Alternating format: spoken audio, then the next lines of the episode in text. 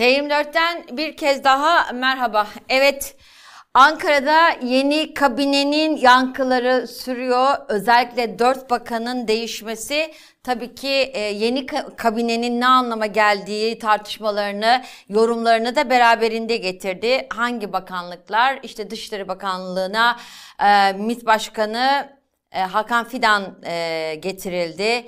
Ee, yine İçişleri Bakanlığı'na kimin getirileceği yani Soylu'nun yerine kimin geleceği de çok konuşuluyordu ki son dakikaya kadar Soylu'nun İçişleri Bakanlığı'da kalmak için çaba sarf ettiği de siyasi kulislere yansımıştı.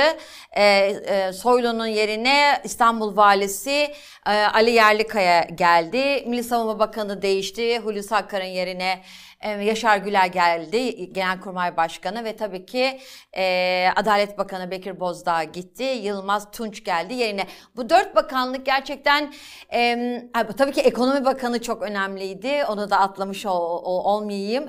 Ekonomiden sorumlu yani ekonominin dümenine kimin getirileceği hep kulislerde Mehmet Şimşek üzerinden, e, onun adı üzerinden konuşuluyordu ve nitekim de öyle oldu. 11 yıllık bakanlığına 2018'de ara veren Mehmet Şimşek 28.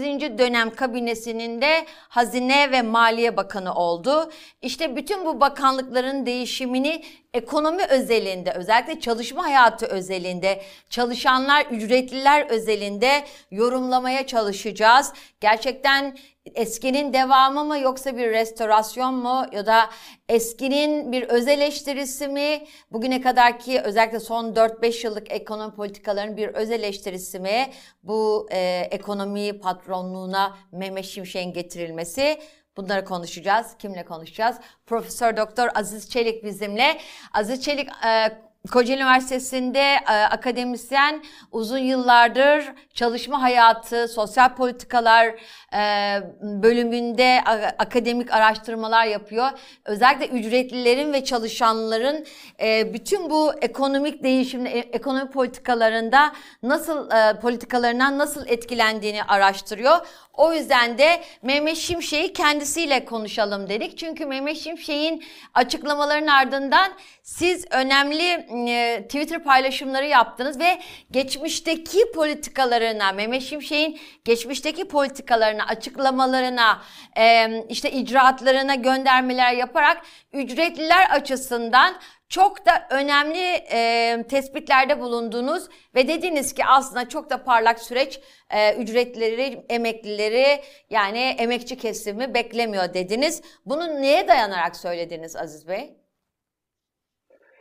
Şimdi e, Sayın Şimşek aslında yeni bir bakan değil, siz de söylediniz. E, AKP hükümetlerinde çok uzun yıllar boyunca hem e, ekonomi hem e, başbakan yardımcılığı, devlet bakanlığı gibi e, genel olarak da ekonomi yönetiminde e, şimdiye kadar e, sorumluluk almış isimlerden e, birisi.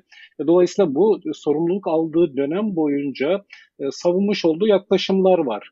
Şimdi e, biz genellikle bu tartışmaları yürütürken e, politikalardan azade, politikaları konuşmadan kişilere indirgeyerek ve kişilerin e, olağanüstü marifetleri ve becerileri varmış gibi Süpermen arayarak konuşuyoruz. Halbuki Adalet Kalkınma Partisi iktidarı döneminde izlenen politikalara baktığımız zaman bu politikalar aslında bir önceki dönemde Kemal Derviş tarafından benimsenen politikalar. Daha eskiyle gidersek aslında e, Özal ve ANAP döneminde de benimsenen politikalar ve büyük ölçüde bu politikalar e, iktisat literatüründe e, ortodoks politikalar olarak ya da e, kökten piyasacı politikalar olarak e, bilinen politikalar. Zaman zaman bunlarda değişiklikler yapıldı, yumuşamalar yapıldı.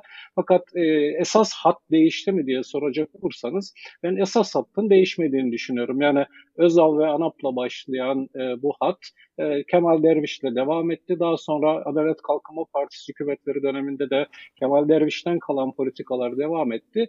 Bu politikalarda zaman içerisinde seçim kazanmaya dönük değişiklikler yapıldı. O yüzden rasyonel politika kavramı da bana şey geliyor. Yani rasyonelitenin kendisi de tartışmalı bir kavram. Çünkü her dönemin kendi açısından bir e, rasyoneli var. Yani e, iktisatçıların bir bölümü e, ya da ekonomistlerin bir bölümü iktisadın kendine özgü yasaları, kuralları ve rasyonelleri olduğunu iddia ederler. Bir ben böyle olmadığı evet. kanaatindeyim. Evet, ben böyle olmadığı kanaatindeyim. Yani her dönem yani toplumsal yapıya, sorunlara, gelişmelere bağlı olarak iktisat politikalarında da değişiklikler olur. Dolayısıyla toplumsal yapıdan, ilişkilerden, çelişkilerden farklı bir şey yoktur. Hı. İktisat politikası olamaz ya da böyle bir kural olamaz. O yüzden rasyonelite de yani dün izlenen politikada mesela Sayın Erdoğan açısından rasyoneldi çünkü seçim kazandıracak bir politikaydı. Bugün e, Mehmet Şimşek'e görev vermesi de rasyonel çünkü ekonominin içinde e, girmiş olduğu durum nedeniyle buna ihtiyacı olduğu düşünülüyor. Dolayısıyla e, rasyonel kavramını da e, şeyden azade, koşullardan azade konuşmamak lazım. Şimdi Sayın Şimşek'in e, gelişini e, değerlendirirken ben elbette daha çok çalışma hayatı açısından baktım. E, evet. Sayın Şimşek'in bakanlık yaptığı dönem boyunca savunmuş olduğu politikalardan hareketle e, ve savunduğu iktisat politikalarından hareketle esas olarak ortodoks politikalar olarak bilinen daha iyi anlaşılması için aslında kökten piyasacı politikalar olarak bilinen politikaları savunuyor Sayın Şimşek. Onları somutlayabilir Getirilmesi... miyiz hocam? Yani bu kökten piyasacı kurallar derken tam olarak neyi söylüyoruz? Yani e, sendikal haklardan ücretlerin düşüklüğüne ya da tazminat hakkından emekliliğe kadar ne de ne diyor Mehmet Şimşek bugüne kadar ne dedi ve yaptıkları yapacaklarının sizce bir garantisi mi?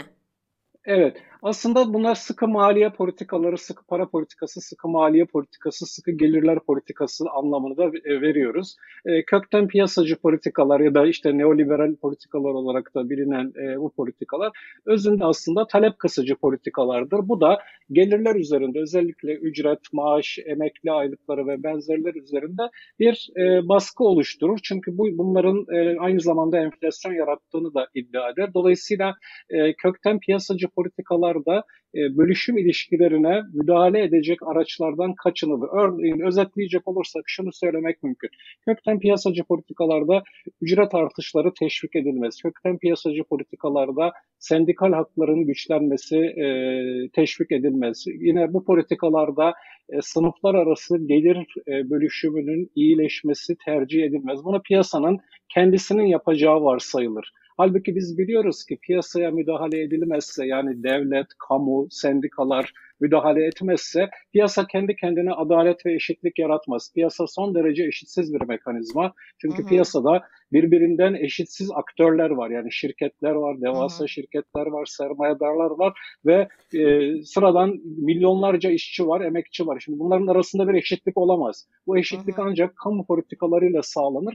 Ama piyasacı politikalarda bu e, müdahalelere karşı çıkılır ve bunların piyasa tarafından dengeleneceği savunulur. O yüzden de piyasanın kendi kendine dengeye geleceği varsayılır. Hı hı. E, sendikaların e, etkide bulunması istenmez. Ücret artışlarının desteklenmesi istenmez. Sosyal hı. harcamaların, sosyal politikaların desteklenmesi istenmez. Yani e, kökten piyasacı politikalar aslında piyasaya toplumsal eşitsizliklere, e, adaletsizliklere kamusal müdahalelerden kaçınarak bunların piyasanın kendi işleyişleri ya da kendi rasyonelleriyle e, sonuçlanacağı varsayımı vardır.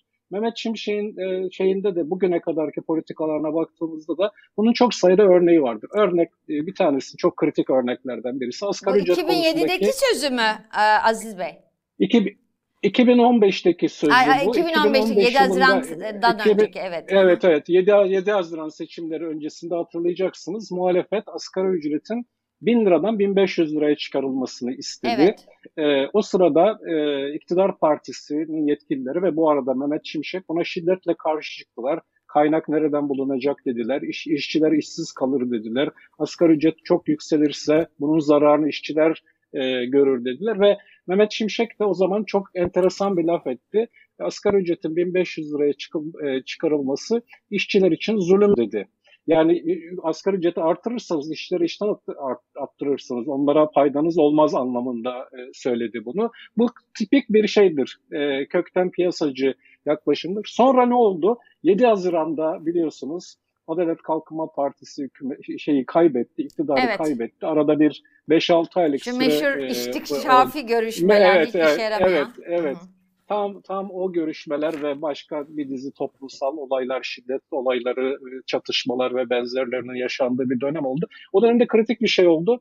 Ee, Sayın Davutoğlu e, asgari ücreti 1500 şey 1300 liraya çıkaracağını söyledi ve asgari ücret 1300 liraya çıktı. Şimdi enflasyonun son derece düşük olduğu bir dönemdi. Yani Şimdi e, muhalefetin 1500 lira demesine karşı çıkanlar e, kendileri 1300 lirayı yapabildiler asgari ücreti ve seçim kazanmalarında bu çok etkili oldu. Dolayısıyla aslında şunu da görmüş olduk burada bu rasyonelite tartışması açısından. Yani e, biz bir 6 ay önce 5 ay önce karşı çıktıkları asgari ücret artışını seçim kazanmak söz konusu olduğu zaman pekala uyguladılar ve şunu da gördük ki aslında asgari ücretteki %30'luk artış ki bu e, reel artış anlamında yani enflasyondan arındırılmış artış anlamında son yılların yani AKP döneminin en yüksek artışıdır. Yani Vedat Bilgin yeni artışlar için bunu söylüyor ama enflasyondan arındırılmış artış olarak baktığımızda en e, yüksek artışlardan biridir. Fakat beklenen olmadı. Yani işçilere zulüm olmadı. Bu işçiler işten atılmadı. Büyük bir işsizlik dalgası yaratılmadı. Tersine asgari ücretinin e, gelir düzeyinin arttığını gördük e, bu politikalarla. Dolayısıyla evet. Sayın Şimşek'in böyle çok e, çalışma hayatında e, bizim e, kökten piyasacı dediğimiz şeylerin özellik, tipik özellikleri. Bunlardan bir tanesi de kıdem tazminatına ilişkin tutumudur. E, kıdem tazminatını mesela istihdam yaratmanın önünde temel engellerden birisi ve işsizliğin baş sebeplerinden birisi olarak gördüğünü defalarca açıkladı.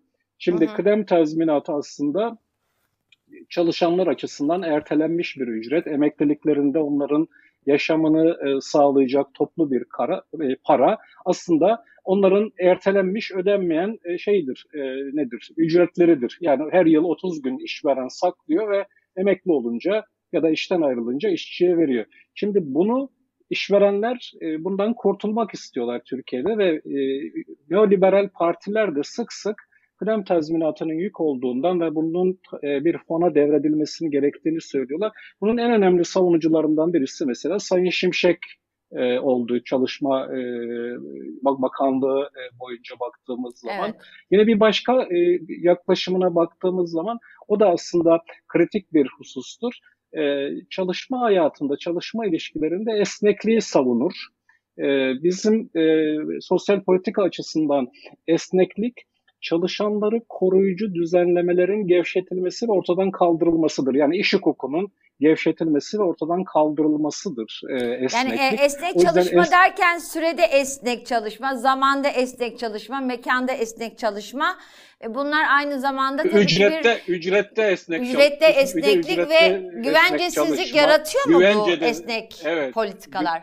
Ve de tabii tabii şimdi burada esneklik genellikle kamuoyunda e, çalışanlar açısından şöyle anlaşılıyor. İşte çalışma saatlerinin e, esnetilmesi, bunu bazen çalışanlar da isteyebilir mi? Evet ister ama sorun bu değildir. Burada esneklikten kas, kasıt çalışma kurallarının esnetilmesidir. Yani çalışanı koruyucu kuralların, örneğin 45 saatlik çalışma süresi hafta. Şimdi bunu mesela esnettiler, 11 saate kadar çıkarabiliyorlar, denkleştirebiliyorlar. Mesela bu bir esneklik oluyor. Ya da sizi evinizde bekliyorsunuz, ve iş olduğu zaman sizi çağırıyorlar. İş olmadığı zaman evinizde iş bekliyorsunuz. Bu başka bir esneklik. Yani çalışma hayatında çalışanları koruyucu sosyal önlemlerin azaltılması hı hı. anlamında.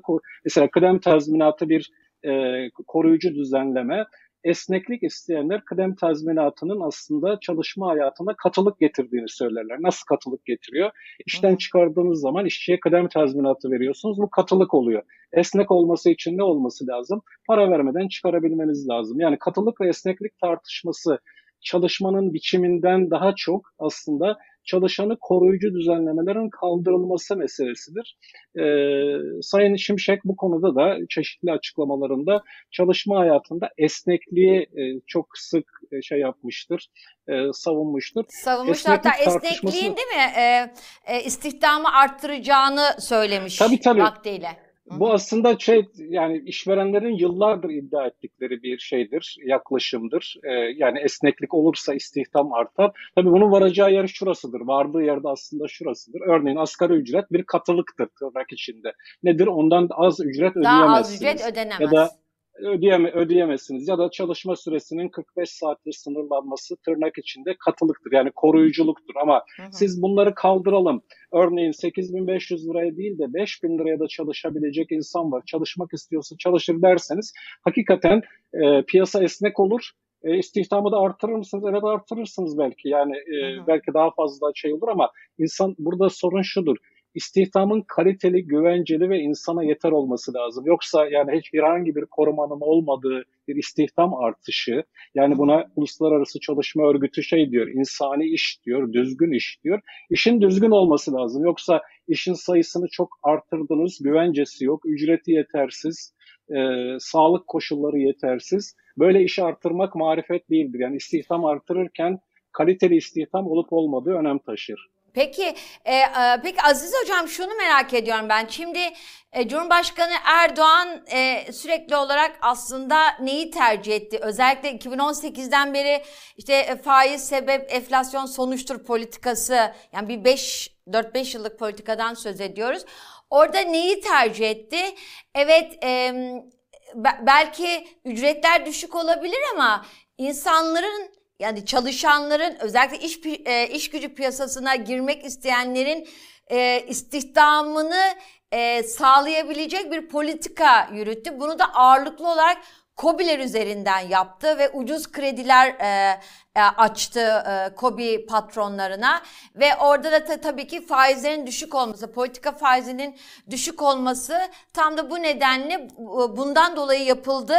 Bunu çok konuşa geldik. Yani öyle ya da böyle sizin de yazınızda belirttiğiniz gibi bir gündeki yazınızda belirttiğiniz gibi e, bu tencere ve seçim sandık sonuçları yazınızda e, AK Parti iktidarı Erdoğan bir şekilde tencereyi hep doldurmaya çalıştı.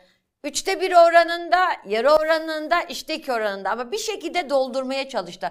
Ve siz e, emekçilerden, ücretlilerden, çalışanlardan oy alan, yoksullardan oy alan AK Parti'nin tam da bu politikaları nedeniyle oy aldığını da söylediniz ve e, bütün meseleyi e, seçimleri muhalefetin kaybetmesinin bütün e, e, nedenini teknik e, müdahalelere bağlamanın doğru olmadığını söylediniz. Şimdi AK Parti sosyal politikalarını e, böyle e, yıllar içerisinde azalsa bile e, yani şeydeki e, bütçedeki payı azalsa bile sosyal politikalarını sürdürebilir mi Mehmet Şimşek'le beraber? Yani Mehmet Şimşek kemerleri sıkar mı? Ne, ne diyorsunuz? Şimdi bunu e, yanıtlamak için aslında e, AKP dönemindeki sosyal politikaya biraz daha yakından bakmak lazım. Bunun sosyal yardım boyutuna girmeyeceğim. O e, çokça tartışıldı ama e, AKP döneminde izlenen ücret politikasına baktığımız zaman son derece ilginç bir tablo e, görüyoruz burada. E, bu dönemde e, AKP düşük gelir gruplarının yani çalışanlar içerisinde, ücretler içerisinde düşük gelirli olanların, en düşük gelirli olanların ücretlerini artırırken e, nispeten daha yüksek ücretlere ve maaşlara sahip olanları artırmadı. Şimdi birkaç örnek vermek isterim tamam. size. AKP AKP döneminde kişi başına gayri safi yurt içi hasıla 2023 tahminleriyle birlikte söylüyorum onu 41 ya da 42 kat arttı nominal olarak. Şimdi hı hı. kişi başına olduğu için buradan hareketle konuşabiliriz. Ama aynı dönemde mesela ortalama memur maaşı 20 kat arttı. Yani. Türkiye'nin kişi başına ekonomik büyümesi 40 kat iken memurların e, nominal ücretleri, parasal ücretleri 20 kat arttı. Kamu işçisinin aylığı 20 kat arttı. Ortalama memur emekli aylığı 16 kat arttı. Ortalama işçi emekli aylığı 27 kat arttı. Kıdem tazminatı tavanı da 15 kat arttı. Şimdi bu, bu dönemde baktığımız zaman asgari ücret ise 46 kat arttı. Yani şöyle çok bir önemli bir artış değil mi yani şey açısından nominal evet, olay çok, değil mi? Çok önemli. Hı-hı. Tabii tabii çok önemli bir artış. Tam da onu söylemek istiyorum. AKP dönemi asgari ücretin yetip yetmediği ayrı bir tartışma. Yani şu anda 8500 evet. liranın geçinmek için yetmi ama aynı dönem içerisinde yani 20 yıllık iktidarı içerisinde asgari ücreti 46 e, kat kadar artırmış bir hükümetle karşı karşıyayız. Ve o zaman Ki Mehmet artış... Şimşek de var. Çünkü 46 yıl. Tabii tabii var. Mehmet Şimşek de var. Şimdi Hı-hı. tam da bunu söylemek istiyorum. Burada şunu yaptı.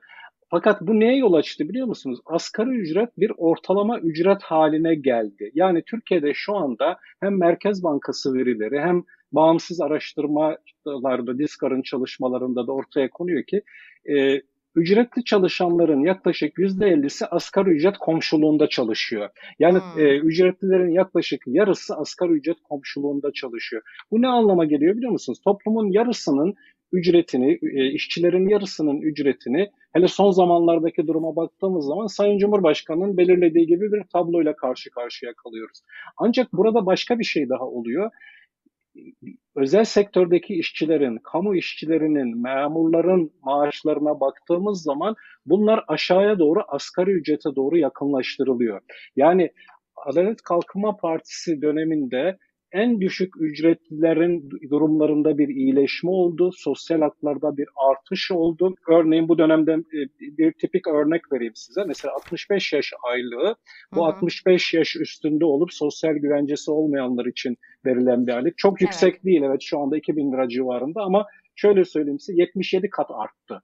Şimdi e, bu şu şöyle bir e, tabloyu e, getirdi Adalet Kalkınma Partisi döneminde. Düşük ücretli ve yoksulları ferahlatacak, benim tencereyi kaynatmaktan kastettiğim esas olarak bu.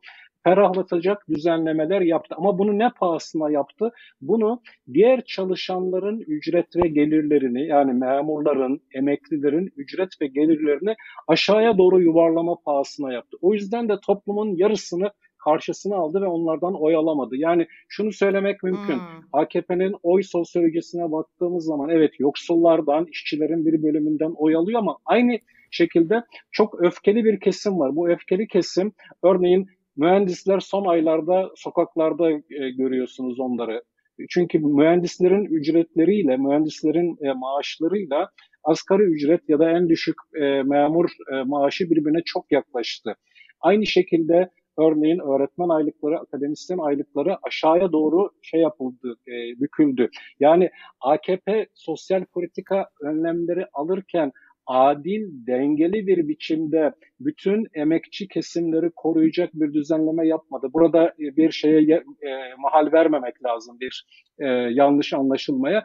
AKP çok geniş bir asgari ücretli kesimi ve yoksul kesimi ferahlatacak önlemler aldı ve bunu yaparken bunu zenginlerden alıp onlara vermedi. Tersine emekçilerin kendi içerisindeki dağılıma müdahale etti ve emekçilerin kendi içerisinden bir bölümünden aldı, diğer bölümünü aldı. Şimdi şöyle düşünün. Bir ülke 140 kat büyürken, bir ülke hı. 40 kat büyürken bundan mesela kamu işçileri 20 kat, memurlar 20 kat büyürken asgari ücret 46 kat büyüyorsa bu şu anlama geliyor. Siz ülkedeki büyümeden e, çalışanların, emekçilerin bir bölümüne pay veriyorsunuz, bir bölümüne vermiyorsunuz ve şeye dokunmuyorsunuz. Hmm. E, varlıklı kesimlerin gelirlerine dokunmuyorsunuz. Zaten e, fonksiyonel gelir dağılımına baktığımız zaman yani sınıfsal gelir dağılımına baktığımız zaman e, %36'lardan %25'lere kadar yıllık bazda 2018'den bu yana şeyin iş gücünün payının düştüğünü görüyoruz. Ama iş gücünün payı düşerken, toplam payı düşerken iş gücünün bir bölümünün payı artıyor. Hmm. E, bu tabii e, şey duygusu yaratıyor. Kendi durumunda bir iyileşme duygusu yaratıyor. Çünkü herkes şöyle bakmaz meseleye. Yani toplumda bir aşağı eşitsizlik var mı, adaletsizlik var mı diye bakmaz. Kendi kişisel durumundaki gelişmeye bakar. Geçmişte bir alan bir e, 65 yaş aylığını 1 lira alan şimdi 77 lira alıyorsa kendi durumunda bir iyileşme görür.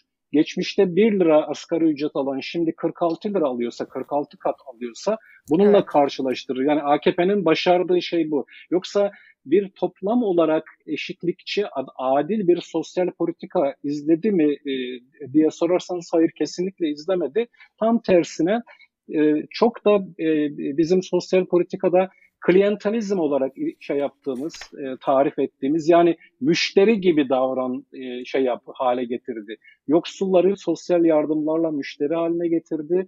Asgari ücretlilerin sayısını çok geniş bir biçimde artırarak ve asgari ücret artışını da bir artık komisyon meselesinden çıkararak siyasal bir meseleye dönüştürdü ve bunun yaratmış olduğu bir e, ferahlama oldu. Bu ferahlama seçimlere yansıdı.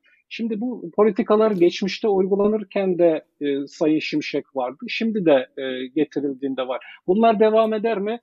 Sorun şurada. Bunlar bu haliyle devam edemez. Neden? Çünkü çok ciddi bir Türkiye'de ücret ve maaş ya da gelirler politikasında çok ciddi bir tıkanma söz konusu.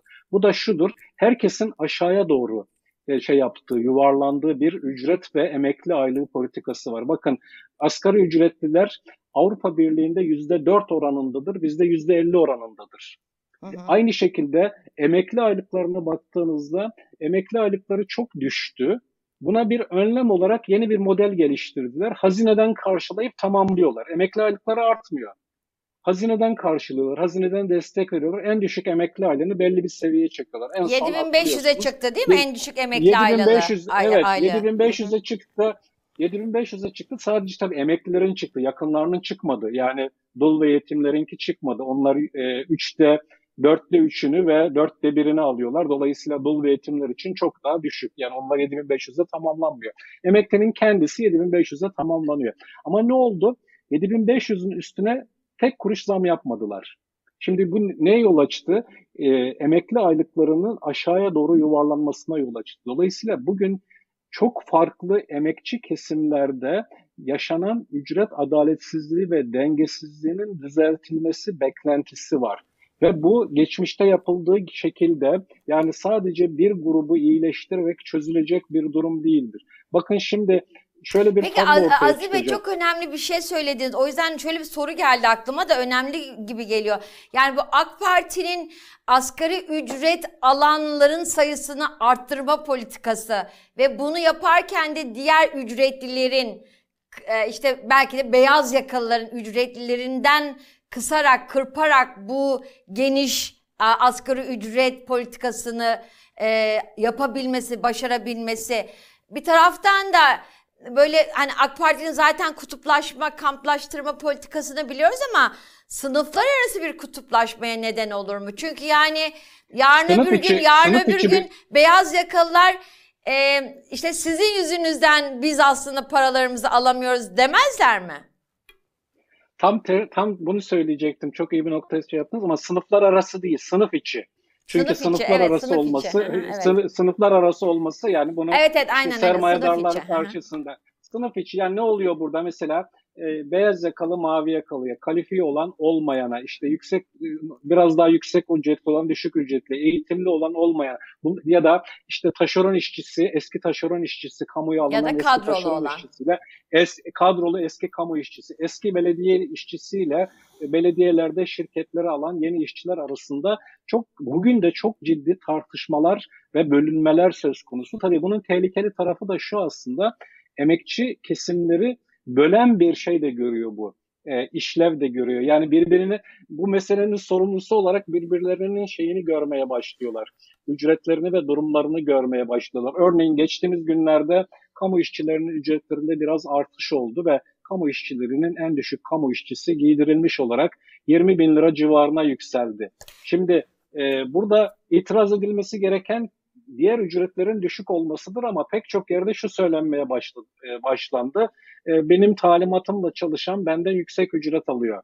Şimdi bunun tabii bir ücret e, çarpıklığı olduğu doğrudur. Diğer kesimlerin ücretleri düşürüldüğü ve artırılmadığı için ciddi bir ücret dengesizliği e, meydana geldi ve bu ücret dengesizliği sürdürülemez. Demin e, bir örnek verecektim, onu vermek isterim. Şimdi hı hı. Üç farklı asgari ücret oluştu şu anda. Ha, üç onu, farklı asgari evet. ücret var. 7500. Şimdi hemen söyleyeyim. Bir, Hayır 7500 o emekliler için. 8500 tamam. lira özel sektör için 8506 e, lira özel evet. sektörde en düşük işçi e, ücretidir. E, kamuda en düşük işçi ücreti yaklaşık 20 bin liraya yükseldi şeyle birlikte yeni toplusu. Yani kamuda bir işçi işe girdiği zaman kamu işçisi hı hı. en düşük yaklaşık 20 bin lira alır şu anda. Hı hı. E, Sayın Cumhurbaşkanı da biliyorsunuz söz 22 verdi. 22 bin dedi değil en mi? Düşük, 20, 22 bin en düşük e, emek şey memur aylığını 22 bin yapacak. Şimdi evet. bakın üçü de, üçü de en düşük. Üçü de mesleğe yeni giren, üçü de en düşük seviyeden giren, üç ayrı çalışan modelini görüyorsunuz ve üçünün arasında birisi 8500 lira, birisi 22 bin lira, birisi 20 bin lira civarında ücret alıyor. Şimdi bu sürdürülebilir bir durum değildir. Bu hmm. ciddi bir e, sorun oluşturacaktır. Ayrıca örneğin şeyi 22 bin liraya çekmek e, bence de son derece doğrudur olması gerekir. Çünkü memur aylıklarıyla şey arasında asgari ücret arasındaki makas da çok demin söylediğim nedenle çok kapandı AKP döneminde. Yaklaşık iki buçuk katıydı en düşük e, aylıklar arasında. Bu kapandı. Şimdi bunu artırıyorsunuz. Bunu artırırken tabii e, işçi aylıklarına da dikkat etmeniz gerekir ama en önemlisi şu. En düşük e, memur aylığını 22 bin liraya çektiğiniz zaman diğer memur aylıklarını ne yapacaksınız? Asgari ücrette yaptığınız gibi yaparsanız yani asgari ücreti çok artırıp diğer ücretleri az artırarak özel sektörde şeyi Bugüne kadar ola olduğu gibi. Olduğu gibi aynı şeyi mesela kamu işçi şey kamu çalışanları açısından yaptığınız zaman bir büyük sıkıntılar devam eder. Sürdürülemez olan bence budur. Yani şeyi sürdürebilirler. Geçmişte yaptıkları gibi en düşük kesimin ücretlerini daha yüksek artırarak onların desteklerini alma işini sürdürebilirler. Bunu zaten yaptılar ve bu aslında toplamda büyük bir değişiklik yaratmıyor. Yani emeğin payında çok büyük bir değişiklik yaratmıyor. Asıl sorun bundan sonra yönetilmesi ve yürütülmesi zor olan toplam olarak emek gelirlerinin yükselmesi gerekiyor. Kaçınılmaz hale geldi bu çünkü çok ciddi bir sıkışma var emek gelirlerinde aşağıya doğru. İşte bunun yükseltilmesine bu ortodoks politikalar yani Sayın Şimşek tarafından e, savunulan politikalarla bunlar yükselmez. E, çünkü bu politikalar e, tam da e, şeyin e, bunların yükselmesini önleyecek türden politikalar yani kemer sıkmaya dönük politikalar. Dolayısıyla ciddi bir çelişki olacak. Yani önümüzde yerel seçim var. Sayın Erdoğan seçimleri kazanmak isteyecek. Kazanmak için de e, onun rasyoneli başka türlü işleyecektir.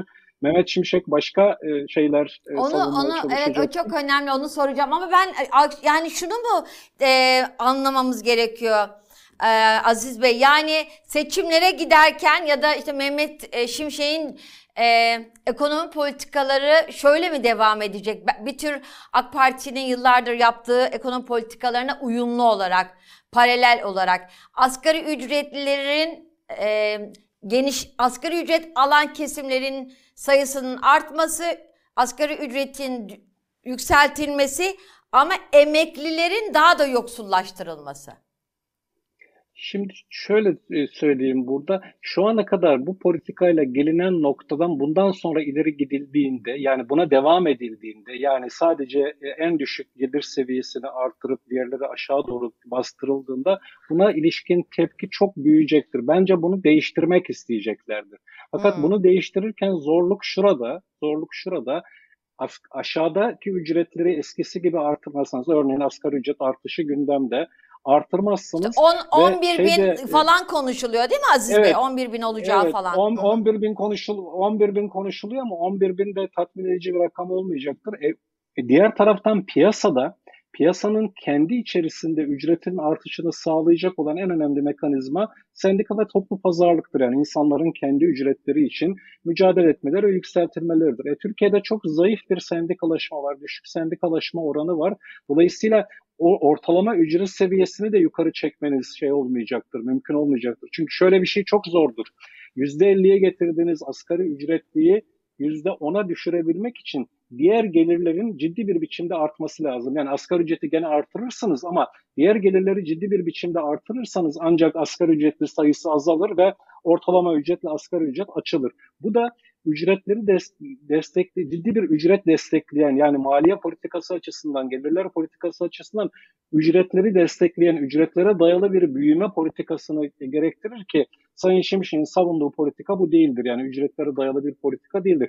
Zorluk bence buradadır. Yani böyle bir zorlukla karşı karşıyalar. Şimdi, şimdiye kadar sürdürebildikleri ve belli bir oy desteği sağlayan politikalarda önemli bir tıkanma var.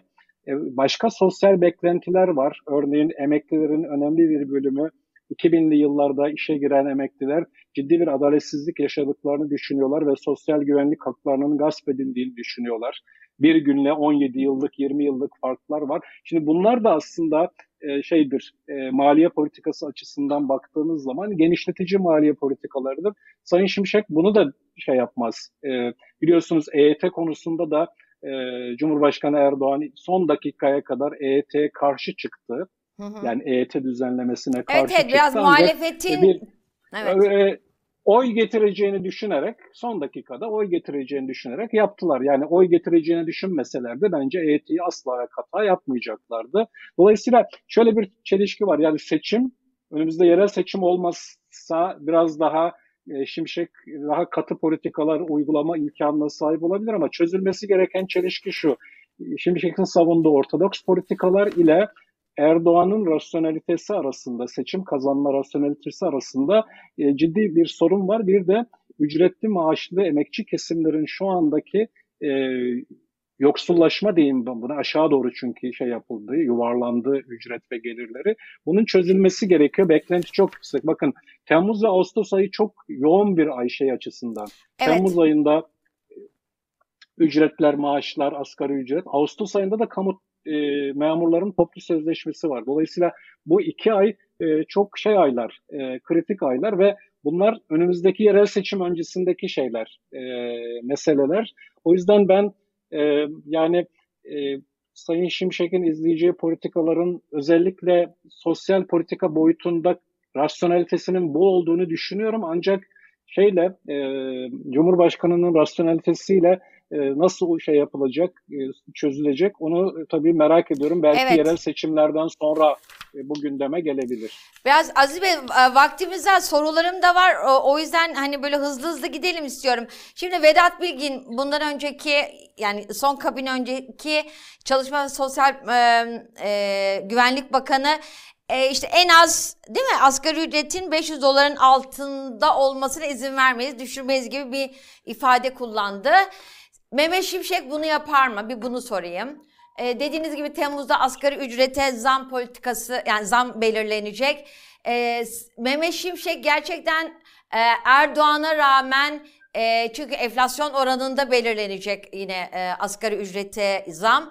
Erdoğan'a rağmen e, enflasyonun zaten şeffaf olmayan oranla, oranların altında bir zam yapar mı? Ne diyorsunuz? Şimdi e, bu konuda tabii bir şunu söylemek istiyorum. 500 dolar tartışmasının kendisi bence doğru bir tartışma e, değil. E, çünkü 500 dolar kabaca Doğu, eski Doğu Avrupa ülkelerindeki asgari ücreti bize ifade ediyor. Çalışanlar asgari ücretlerini dolar üzerinden almıyorlar. Dolayısıyla burada aslında bir e, geçinebilecek bir ücret seviyesini telaffuz etmek lazım. 500 doları Mehmet Şimşek e, kolay izin verir mi buna? Bu da şöyle tabii. Yani Sayın Şimşek şöyle düşünüyor. Yani ücret artışları, asgari ücret artışı istihdamı olumsuz etkiler. O yüzden ücret artışlarını sınırlayan bir şeyi e, savunacaktır, yaklaşımı savunacaktır. Ancak e, kamuoyunda asgari ücret artışı konusunda önemli bir beklenti var. 500 dolar verilmiş bir söz gibi artık e, düşünülüyor. Dolayısıyla ben bunun e, bunu şey yapmasının zor olacağını düşünüyorum. Bu yaratılan beklentiyi e, engellemesinin e, zor olacağını düşünüyorum ama kendisi bunu çok savunur mu? Ben e, kendisinin daha düşük bir asgari ücret seviyesinden yana olacağını e, tahmin ediyorum. Önceki açıklamalarından e, dolayı. Dolayısıyla as, aşağıya çekmeye çalışacaktır.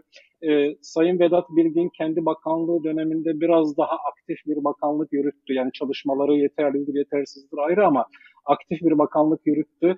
Yeni Çalışma Bakanı'nın ücret ve maaşlardaki rolünün ben daha sınırlı olacağını düşünüyorum. Daha çok Maliye Bakanlığı'na bakılacağını yani e, Mehmet düşünüyorum Şimşek. ama hı hı. evet yani e, Mehmet Şimşek'e daha çok bakılacaktır. Ancak bu 500 dolar meselesi verilmiş bir söz e, gibi duruyor ve bence orada o civarda bir asgari ücret gerçekleşebilir ama ben 500 doların kendisinin e, bir tartışmalı şey olduğunu düşünüyorum. Şundan dolayı asgari ücreti konuşmuyoruz çünkü ortalama ücreti konuşuyoruz. Bakın asgari ücret artışı olduğunda sendikalı işçilerin ücretleriyle asgari ücret arasındaki fark çok azaldı. Hmm. Eskiden bu fark çok fazlaydı. Hı hı. Şimdi hı hı. çok azaldı. Nedeni de şu asgari ücret diğer ücret seviyesinden çok artırıldığı için ve herkes asgari ücreti olduğu için sendikaların almış oldukları ücret farkı çok sınırlı olmaya başladı. Hı hı. Bu nedenle 500 dolar dediğimiz aslında asgari ücret değil, Türkiye'de ortalama, ortalama işçi ücretini konuşuyor. Ücret haline gel, gelecek, geliyor. Geldi. Şimdi burada Geldi. iki yol var. Ya ortalama ücret olmaktan çıkaracaksınız. Yani Hı-hı. asgari ücret asgari ücret olacak ve diğer ücretleri farklılaştıracaksınız. Ya da ortalama ücret ise 500 dolar olmaz. Yani 500 evet. dolarlık ortalama ücret e, olmaz. Hı hı. Peki e, Aziz Bey şunu merak ediyorum ben. Şimdi e, bu asgari ücreti belirlemede bu TÜİK verileri çok önemli ya. Ee, işte Mehmet Şimşek ilk e, bu devir teslimde ne dedi? Şeffaflık, rasyonelite, uluslararası kurallara e, bağlılık, e, öngörülebilirlik gibi temel ilkelerden söz etti değil mi? Şimdi TÜİK zaten evet. bugünkü enflasyon rakamını açıkladı. İşte böyle zaten siz de yazdınız bu doğalgaz faturasının Mayıs doğalgaz faturasının sıfır olarak doğrudan e, şeye yansıtılması, e, enflasyon hesaplamasına yansıtılması, ona dahil edilmesi zaten kendi içinde bir küçük trük e, içeriyor. Şimdi şeffaflık derken mesela Mehmet e, Şimşek acaba e, TÜİK verilerinin şeffaf, doğru olabilmesini sağlayabilir mi e, Erdoğan'a rağmen? Yani eğer, eğer bir e, rasyonalite ve irrasyonel olan, akıl dışı olanı değiştirmek istiyorsa belki kamu bürokrasisinin düzgün çalışmasından başlayabilir ve TÜİK'in enflasyonu doğru ölçmesi aslında çok kritik bir şey olacaktır. Çünkü TÜİK ben sık sık vurguluyorum onu Türkiye'deki en büyük patrondur. Çünkü TÜİK milyonlarca e, memurun, işçinin, emeklinin e, ne alacağını tüfeğe bak evet. karar veriliyor. Dolayısıyla TÜİK'in açıkladığı veri sadece bir piyasa verisini ortaya koymak, e, bilimsel bir çalışma, ekonomi ne durumdadır ölçmek değil. İnsanların gelirleri ne olacak aslında TÜİK buna karar veriyor. O yüzden sorumluluğu çok büyük bir kamusal sorumluluk var ve bunu nesnel yapması gerekiyor ama maalesef yapmıyor. Şimdi çok ilginç bir örnek vereyim size biliyorsunuz bunu. TÜİK e, mal sepetindeki şeylerin fiyatları açıklamaktan vazgeçti. Vazgeçti, yani madde evet. fiyat listesi madde fiyat listesini açıklamaktan vazgeçti. Bunun üstüne disk dava açtı ve yargı kararıyla bunun açıklanması gerektiğine karar verildi. Disk başvurdu bunları istedi ve buna rağmen şu anda açıklamıyor. Dolayısıyla biz şunu bilmiyoruz mesela. TÜİK bir enflasyon açıklıyor ama domates fiyatı kaç para, peynir fiyatı kaç para eskiden bunu bilirdik. Evet mal sepetinde hangi artık. ürün kaça diye görürdük eskiden. Kaç, Aynen. Görürdük ortalama olarak görürdük. Şimdi görmüyoruz dolayısıyla enflasyon daha da karartılmış hale geldi. Son yaptıkları ise hakikaten kabul edilebilir bir şey değil. Yani bir kamusal gelir aktarımı mekanizmasıdır. Yani sübvansiyon yapmıştır hükümet. Doğalgazı e, bir aylık doğalgazı ödeyerek sübvansiyon yapmıştır. Dolayısıyla siz bu sübvansiyonu e, enflasyona düşük hesaplayarak ücret ve maaşlardan bir tür geri almaya e, çalışıyorsunuz. Sizin göreviniz şey değil, alım gücünü ölçmek değil. Vatandaşın alım gücü ne oldu? Yani şeye para ödemedi, e, doğalgaza para ödemedi, cebinde şu kadar para kaldı. Dolayısıyla mal sepetinin diğerine ödemiş olduğu para biraz daha arttı. Dolayısıyla e, alım gücü arttığı için enflasyon da düştü. Böyle bir hesaplama yapması e, son derece e, saçma, görevi de değil ama bu yolla enflasyon düştü. O yüzden mesela e, Temmuz ayında yaklaşık %15-16'lık bir enflasyon ortaya çıkacak ve hükümette karşımıza şöyle çıkacak muhtemelen. Enflasyon %15-16 ama ben bunun üstüne şu kadar da ek koyarak e, emekliye ve şeye veriyorum diyecek. Dolayısıyla aslında doğru ölçülmemiş bir enflasyonun e, gerçek olduğunu söyleyerek üzerine koyduğu şeyi farkı da iyileştirme olarak e, anlatmaya devam edecek e, diye düşünüyorum. Ama Sayın Şimşek hakikaten e, yani bir bürokraside rasyonelite yaratmak istiyorsa, şey anlamda, teknik anlamda bir rasyonelite yaratmak istiyorsa, yani şeffaf, anlaşılabilir, görülebilir, izlenebilir. İşte yapabilir mi onu soruyorum. E, burada TÜİK'ten başlamalı. Şimdi bu kadar büyük iddialarla geldiğine göre ve kendisine bu görev e, ısrarla ve ısrarla verildiğine göre herhalde bir manevra alanı olsa gerektir. Bunu gösterebileceği önemli yerlerden birisi de TÜİK'tir. E, yapamasa da dene, denemesini bekleriz. Çünkü ya görüşlerine katılmasam da rasyonel rasyonel bir kamu bürokrasisinin gereği budur. Yani rasyonel bir kamu bürokrasisi olduğu gibi veriyi şeffaf bir biçimde açıklar ve izlenebilir hale e, getirir. Burada da TÜİK'ten başlamak e, mümkün diye düşünüyorum. Evet zaten işte Merkez Bankası'nın bağımsızlığı meselesi de var ki e, Şahap Kavcıoğlu'nun değişeceği yönünde güçlü kulisler var zaten. Bugün de zaten Gaye Erkan'dı galiba. Ee, onunla bir görüşmesi oldu. Mehmet Şimşek. Son olarak şunu soracağım. Bütün bu anlattıklarınızdan ben şunu çıkarıyorum. O yüzden herhalde siz genel olarak şunu söylüyorsunuz değil mi? Yani bu neoliberal e, sert piyasacı e, politikaların devamcısı olarak Mehmet Şimşek aslında büyük sermayenin çıkarlarını korurken Erdoğan'ın kendi oy tabanını da oluşturan e, asgari ücretle geçinen o geniş yığınları bir şekilde istihdam eden KOBİ'ler arasındaki tercihin bir çatışması olabilir mi e, Aziz Bey? Ee, çok çatışma olduğu kanaatinde değilim. Ya da Çünkü, gerilim e, ya da öyle bir yani e, Erdoğan'ın politikalarıyla Mehmet Şimşek'in politikaları uyumlu mu olacak yoksa bir gerilim mi olacak onu anlamaya e, çalışıyorum. şimdi 20-21 yıllık şeyine baktığımız zaman, politikalarına baktığımız zaman Sayın Erdoğan'ın birbirine taban tabana zıt iktisat politikalarını, siyasi siyasi politikaları savunabildiğini ve bunları her dönemde de kendi seçmenine anlatabildiğini e, görüyoruz. Dolayısıyla yani e, kemer sıkma yönünde bir eğilime karar verirlerse bunu seçmenine anlatmayı te- şey yapabilir, e, tercih edebilir. Bu noktada Şimşek'le beraber e, ortak hareket edip enflasyonu düşürdük, bakın enflasyonu da biz düşürdük e, diyebilir. Burada neye karar verdiklerini e, doğrusu çok bilmiyorum ama şöyle bir gerilim olacağını söylemek istiyorum. Yani ücretler politikasıyla, gelirler politikasıyla ortodoks iktisat politikaları arasında ya da sosyal politikalarla ortodoks iktisat politikaları arasında bir gerilim olacaktır ama bunu e, Erdoğan hangi yöntemlerle nasıl aşacak, e, Şimşek'le çatışacak mı yoksa Şimşek'le Erdoğan arasında bir e, denge mi kurulacak? Onu biraz somut politikalarda e, göreceğiz diye düşünüyorum ama ben Şimşek'in politik hattının, e, polit, yani iktisat politikasının çalışan ve emekçiler açısından e, daraltıcı sonuçlar ve sorunlar yaratacağını e, düşünüyorum. İşte daraltıcıdan kasıt eğer e, istihdamda azalmaysa değil mi? Yani işsizliğin artmasına yol açarsa bu herhalde AK Parti'nin ana politikasından baya bir sapma anlamına Evet, gelecek. E, tabii şimdi e, yani enflasyonu düşürmek için faiz artırımı politikalarını tercih ettiğiniz zaman bunun şey yansıması olabilir, istihdama yansıması olabilir. AK Parti her şey, her şeye rağmen istihdamı mesela pandemi öncesi seviyesinde tutmayı Tutabildi. evet. başardı Hı ve hı. tutabildi ve ben bunun e, seçimlerde önemli bir etkisi olduğunu e, şey yapıyorum, düşünüyorum. Dolayısıyla burada belki faiz enstrümanını daha ölçülü olarak devreye sokabilirler. Biliyorsunuz politika faizinin de aslında gerçek bir etkisi kalmadı. Çok sayıda faiz e, oluştu. Yani kullanacakları finansal enstrümanlar konusunda farklılaşmalar e, olabilir diye düşünüyorum ama ben yerel seçimler öncesinde e, seçmen açısından irite edici şeylerin e, politikaları e, şey yapmanın zor olacağını düşünüyorum. Yani o yüzden yerel seçimler sonrasına kalabilir bunun e, bir kısmı diye düşünüyorum. Yani Ama bir acı reçete 10 ay sonra falan diyorsunuz. Evet yani Şimşek'le özdeşleşen bir kemer sıkma ve acı reçete e, gündeme gelecektir bence. Ama bunun dozu, şiddeti e, zaman içerisinde nasıl uygulanacağını biraz şeyle göreceğiz. Yani ö- 7-8 ay kala olmayabilir. Yerel seçimlerin erkene alıp alınmasına bağlı olarak değişiklik de gösterebilir. Bu, bu da tartışılıyor Hı hı. biliyorsunuz. Sonbaharda olur mu olmaz mı tartışması da var.